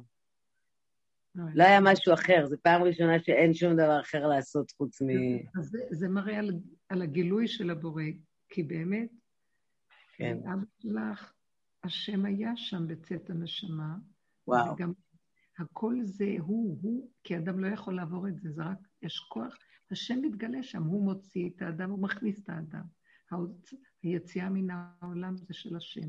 בדיעבד אמרתי שהרגשתי כאילו היינו דולות בלידה, שכאילו במקום לעשות את זה הפוך ליציאה, זה היה מין כאילו ללוות את ה... במקום הכניסה לעולם, זה היה ללוות את היציאה מהעולם, זה היה רגעים אה, הזויים, כאילו זה היה באמת במין... אה, זה גילוי השם, זה גילוי השם שם. להיות היה... מיילדת לעולם הבא. גם ממש, כמי... ממש, מיילדת, ככה. לא, יוצ... לא יוצא, מיילדת לעולם הבא. ממש זה היה ככה, זה היה עצוב וזה. כשאנחנו, שימו לב, בואו ניקח את הנקודה, שזה הגבול, הוא בגבול, הלידה והמיטה זה הגבול, זה הגבול של הכניסה והיציאה. כשאנחנו בגבול מתגלה הבורא, הגבול זה הגילוי שלו. הגבול זה החוכמה הכי גדולה. אה, בגבול אין מה לעשות, כי הדמיון של הישות של האדם נגמר, וחייב להתגלות הבורא, כי הוא לא יכול לצאת מן העולם. הוא חייב שיוציאו אותו. תינוק לא בא לעולם, מביאים אותו. אתם הייתם במקום הזה ואמרת שהיה לך את הכוח להתגבר, זה השם היה שם שנתן לך. אין בדרך טבע של עץ הדעת כוח להתגבר על כזה דבר. זה האחיזה הכי קשה. והעובדה שכשאין את המקום הזה של הגבול, אז יש אנשים שמשתבשים ברגע הזה, צעקות, צרחות, אה, לא יודעת מה, מתגודדים. אמא שלי רצה להביא מורפיום, והייתה באטרף שנכניס לו כל מיני דברים ונרגיע אותו, וכל מיני כאלה. Mm. היא ניסתה עוד לעזור בדרך הטבע, זה היה קצת... אה, כן, כן. זה ההוכחה של הגילוי של הבורא, זה מאוד... אבל בסוף היא הייתה המורפיום, זה מה שהיה מדהים, שבסוף היא בעצמה, אה, בכוחותיה, דרך עם השם כמובן, היא פתאום מצאה איזשהו כוח כן לבוא ולתת כאילו, ולעזור, זה היה באמת רגעים שהיא הרגיעה אותו, זה היה מין מסע כזה, ראינו אותו בהתחלה ממש נלחם, כמו, כמו שרואים את כוחות מלאכי החבלה, ממש נלחם, כמו חיה, לא היה זז, פתאום הוא זז, ידיים, רגליים, עיניים, טרוטות כאלה, זזות לכל כיוון, זה היה שעות של... עד שלאט לאט כזה יש איזה נחת, וכאילו הוא נרגע, ונשימו, ממש אה, מטורף. לא, אין לי מה להגיד. זה, היה... זה קשה גם לראות את הרגעים שבו אתה חושב שהוא כואב, שזה משהו שם לא בסדר, שאתה צריך לעזור, שאתה צריך להתערב. אבל יש לו מנוחה, השם איתו, יש מנוחה. אני... יש מנוחה, יש מנוחה. ממש אחרי כמה זמן היה לי איזה יום, יומיים, שהוא ככה ליווה אותי במחשבה, ליווי, משהו במחשבה היה איתו, והרגשתי שהוא במנוחה, הוא במנוחה. אנחנו אחרי כמה שעות שהוא נשאר בבית, אחרי שהוא נפטר, השארנו אותו בבית עד הבוקר, זה היה ארבע לפנות בוקר. ולא רצינו לשלוח אותו למקרר, הוא לא אהב קור. אז. החלטנו להישאר בבית. כן. ואז אחותי בבוקר, ככה אחרי שלוש שעות, החליטה שהיא מסירה את השמיכה ורוצה לראות אותו שוב. והיה לו חיוך של שלווה שלא ראינו הרבה זמן, שזה היה מטורף, כי הוא לא... הוא היה עם אה. פה פתוח, הוא היה בתוך משהו מאוד... Uh, העיניים כאילו נעצמו, והיה חיוך שכאילו השתחררתי. אני כאילו, ממש, זה היה... תמונות שלא נשכח אותן. אז זה ככה, בגלל שחווינו את זה איתו, אז בלוויה הרגשתי שזה ממש כמו מין טקס שהוא כבר... Uh, לאנשים, כאילו לעולם, זה לא היה, זה לא הנקודה, כאילו, אני הייתי בנקודה, אני ראיתי את, את, נפרדתי ממנו בנקודה של הפרידה, לא ב, ברגע הזה של ה... של, וגם כשקברו אותו, זו פעם ראשונה, אני בדרך כלל, יש לי קשה לי מאוד לראות קבורה, זה משהו שמזעזע אותי. הכניסה הזאת לאדמה, תמיד זה היה לי זה. והפעם, בגלל שכאילו הייתי כל כך בטוחה שראיתי שזה רק הגוף, כאילו אני יודעת שזה רק הקליפה, ממש בידיעה שזה רק החיצוני, שהוא לא שם, והוא לא נכנס לאדמה, והוא לא... זה היה ממש ידיעה ברורה, שניחמה אותי מאוד מאוד מאוד לדעת שהוא כאילו, שראיתי את, ה... את הפרידה של הגוף והנשמה, והוא כבר לא... זה רק המלבוש, ממש... זה יופי. אז זה גם עדיין, השכינה עוד הייתה ככה עוזרת שם, עוזרת לך בתהליך, כן. אני הרגשתי גם כן חודש אחרי אה, שאימא שלי, לא שאבא, כשאבא זה היה משהו אחר, שאימא, חודש הרגשתי שאני נמצאת איתה במקום שלה, לא יודעת, לא בעולם בכלל. יש השפעות כאלה עלינו. אצל אבא זה היה אחרת. אבל בכל אופן, כן. כל אחד זה מה שהוא מרגיש ואיך שזה עובד. וברוך השם, עברתם את זה, וגם אה, עבר מעבר, ונשמתו צרורה בצרור החיים בעזרת השם. בזכות העבודה שגם את עושה בדרך, תדעי לך את זה. אז יש לו התעלות, כי זה עבודת אמת, והוא בעולם האמת, אז uh, יש מזה התעלות גדולה, אמן. תדעו לכם, תתעקשו על הדרך, אמן, כן יהי רצון. אמן. כן, יהי רצון.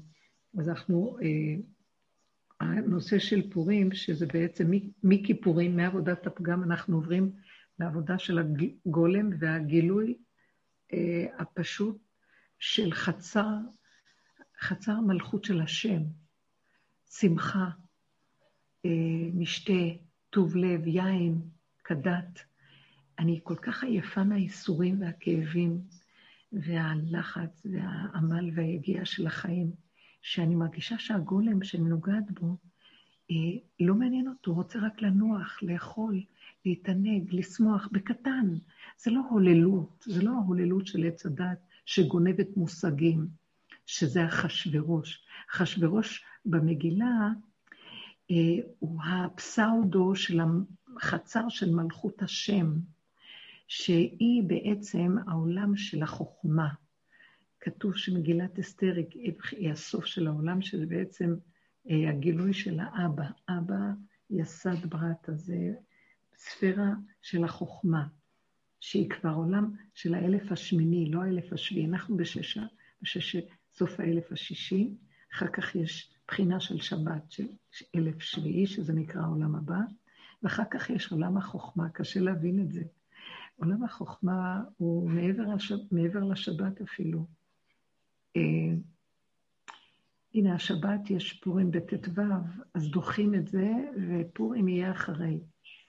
כי השבת יש לה איזה משהו מעודן ורוחני, והחוכמה אה, זה עולם השמיני, זה השביעי וזה השמיני, ובעולם של החוכמה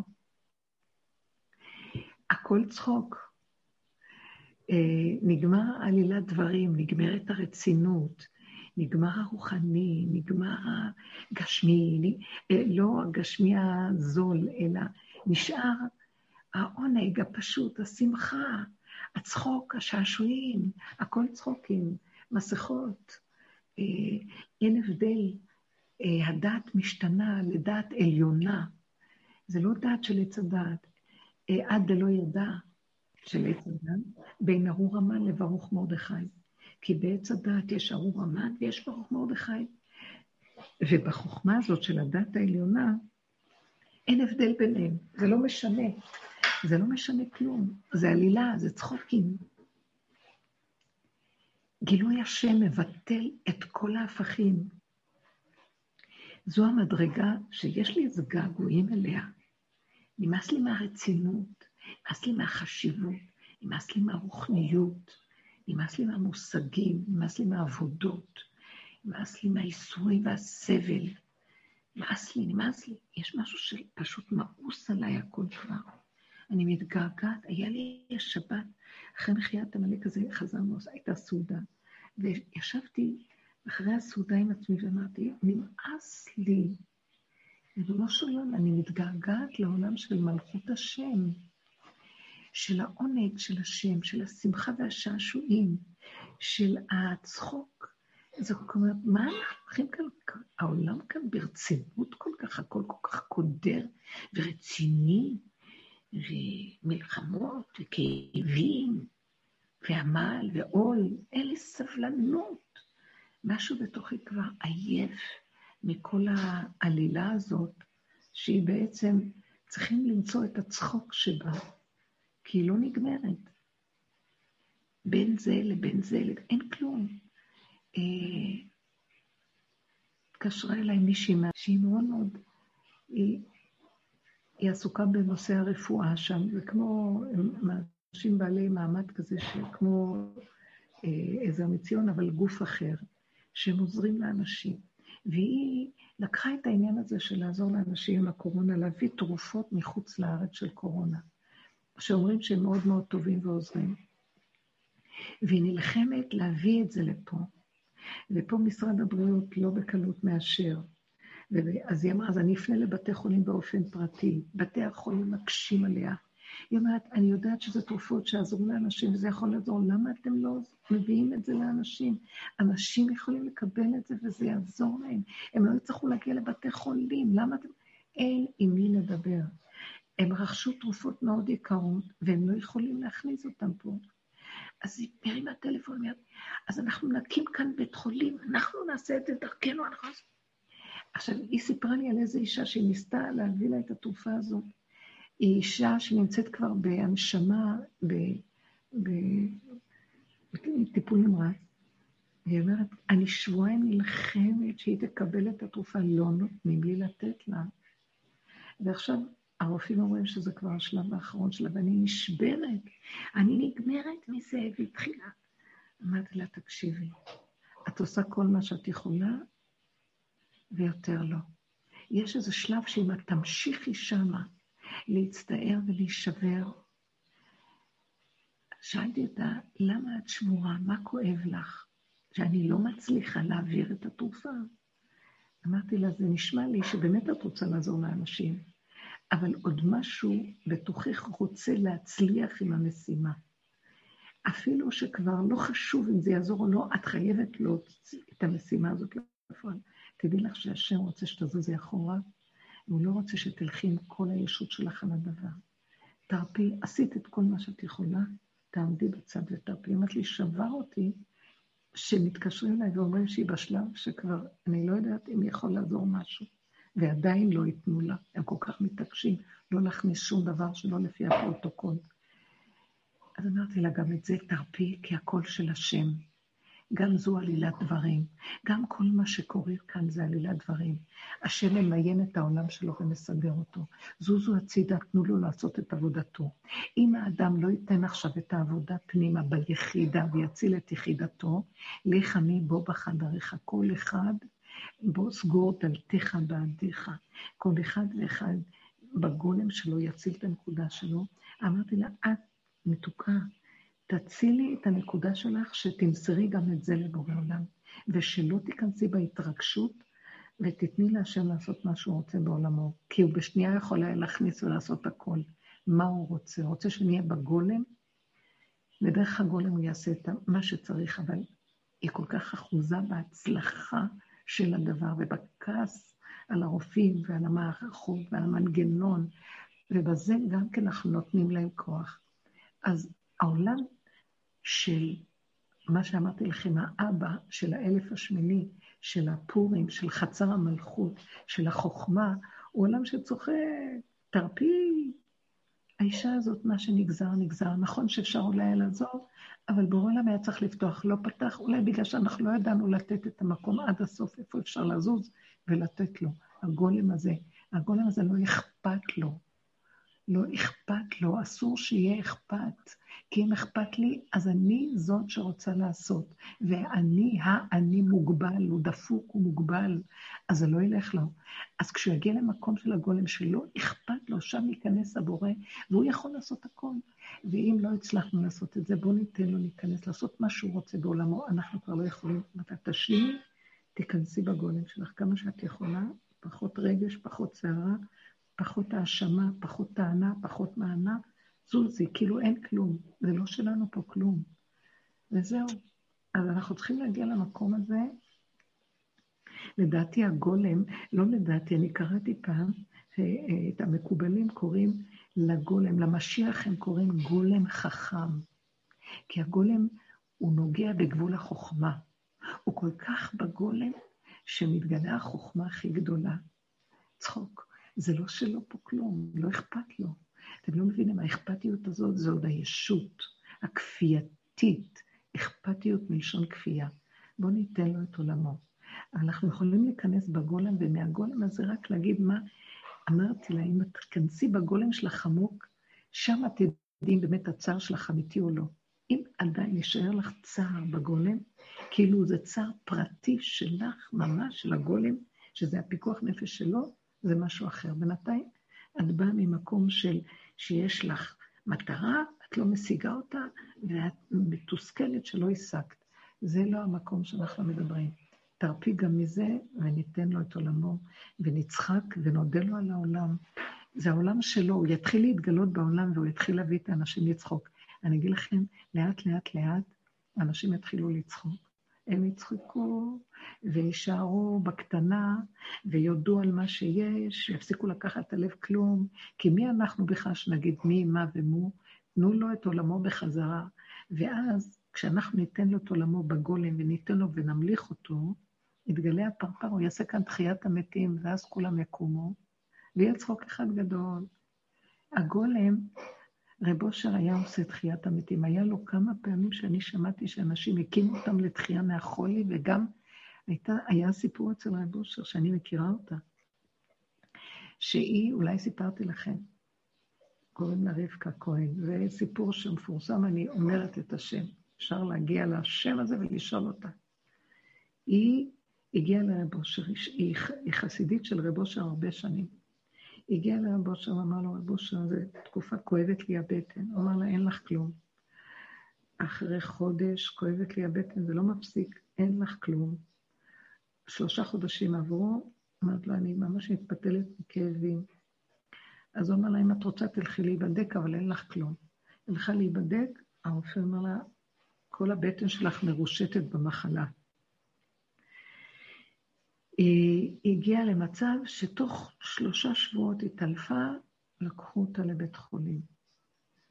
אה, והיא שכבה שם איזה שבועיים, שבוע, לא יודעת מה, בחוסר הכרה. אה, בני המשפחה שלה כבר הביאו נעלי בית לבית החולים לשבת עליה שבעה. אה, רב אושר שלח מישהו מהחברים, שילחש לה באוזן משהו, אני לא יודעת, עד היום אני לא יודעת, אני לא ידעתי מה, היא אמרה לי, אני הייתי בחוסר הכרה, היא אמרה, אני, הייתי בחוסר הכרה, לא שמעתי, הוא לחש משהו, לקח יומיים, שלושה, היא התעוררה לחיים, הרופאים לא האמינו. אחרי שבוע נעלמה לה המחלה מהגוף, הרופאים לא האמינו. אחרי עשרה ימים, קמה והלכה הביתה. אף אחד לא האמין מה היה פה. היא עדות לכך, אני רואה אותה היום. חזרה לחיים הכול. הוא עשה כאן תחיית המתים, לא יודעת מה, לא יודעת איך, לא יודעת מה. אני יכולה להגיד, ממה שאני יודעת מה, מהלימוד שלי והעבודה בדרך, הוא כל כך היה בגולם, הגולם החכם, זה בחינת משיח, הוא היה בחינת משיח. הגולם החכם, גולם שלא יודע כלום. גם זה שהוא אמר לה, אין לך כלום, אני לא יודעת. אולי השם רצה שדרכו יתגלה הנס הזה ושידעו מי הוא. אני לא יודעת. היא הסכימה בתור חסידה של רבו אושר לא ללכת לשום דבר, רק לעשות מה שהוא רצה. ובסוף התגלגל הסיפור הזה, הוא פשוט היה בגולם שלו שהוא לא היה מציאות אמיתית, רק דרכו נעשו דברים. אני קצת מבינה, יש לי איזה תחושות מדי פעם שאני קולטת, שהוא היה אומר, אם אני עשיתי משהו שישרף הכל, שזה בכלל לא היה הוא.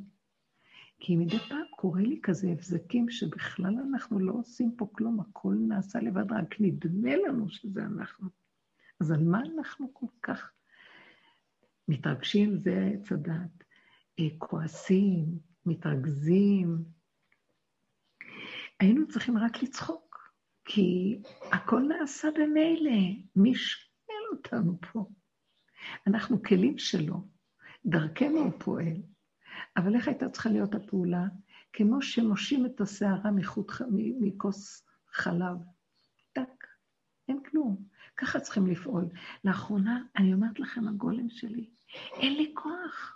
זו התחושה. לישון, לקום לנוח, וללכת לישון כדי לקום לנוח.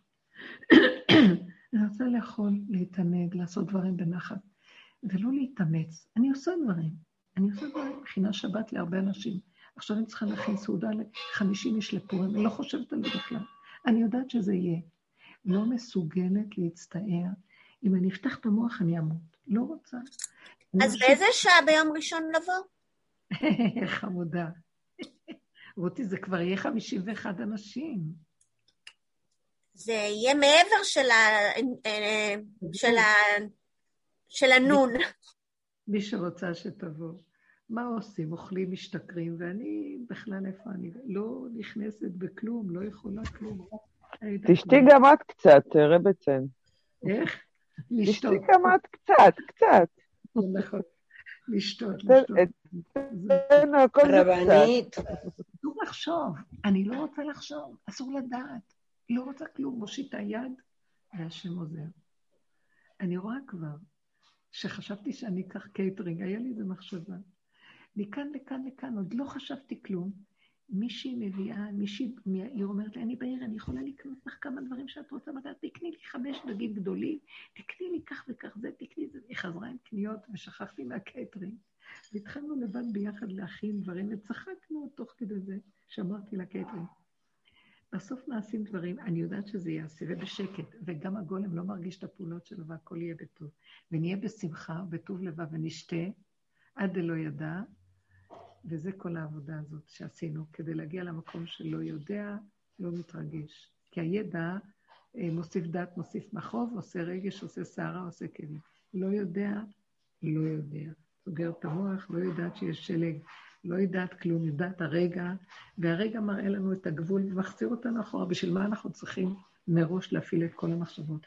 ובדרך הזאת נלך, וזה המקום שמתגלה ממש, ישועה. אני מתחנן כבור עולם שהוא יסגור את המעגל של תחילת השנה, של הקורונה בתחילת הפסח שעבר, ויביא את הישועה כבר עכשיו, הלוואי. שיש כן. פעימות, לכל דבר יש גלים של פעימות, עברנו את הגל הראשון, אחר כך נכנסנו למידת הדין, שייכנס עכשיו מידת הרחמים, יפרק את הכל ותתגלה עלינו ישועה מחדש, אבל אנחנו צריכות להיות בגולם, זה מאוד יעזור לו להתגלות. אני מודה לכם באהבה רבה, בישועות, בנחת, לא להתרגש, לא להרים ראש מדי, לא להתבלבל. התבלבלנו, חזרנו. ביקשנו שלא יכולים, ולהיכנס בקטנה. היום זה מה שנשאר. גם עבודת הפגם נגמרת. להישאר בפגם שלא יכול, בגבול, וזהו. עכשיו הפגם של בורא עולם, לא שלנו. תודה רבה לכם, יקרות. שמחה ונחת ישוע. תודה רבה, תודה רבה, חג שמח, חג שמח. תודה לך, תודה פורים שמח. רבנית. כן. רציתי להגיד על הסבא מאודסה, סבא ישראל. מי, מי? הגיע למדרגה הזאת לצחוק מהכל. רק לצחוק, ממש. הלוואי. תגידי עוד פעם, שאני אשמע לגמרי. שבדיבור שלך נזכרתי בסבא מאודסה, סבא ישראל. כן. שבעצם בכל דבר הוא צחק, הוא הגיע למדרגה הזאת. אני בעד. והוא הראה לנו אותה. כן, אני בעד, אני החזקתי ממנו מאוד, כן. פשטות, כן. צחוקים, אין כלום, יאללה, כל הגאווה מסריחה, כל החשיבות, כל. העצבות והכאבים, די, נמאס. תשתו, תהנו, תשמחו ולהודות על הקיום, כי אין יותר כלום, אין כלום פה. אני הייתי רוצה שתגידי נשתה, נשמח, לא תשתו, תשמחו. נשתה, נשמח. יופי. פורים שמח. פורים שמח. תודה רבה. תודה, תודה. תודה רבה. של אמת שאינה תלויה בדבר, מתוך שמחה. אמן. תודה רבה. אמן, אמן. אמן, תודה, תודה.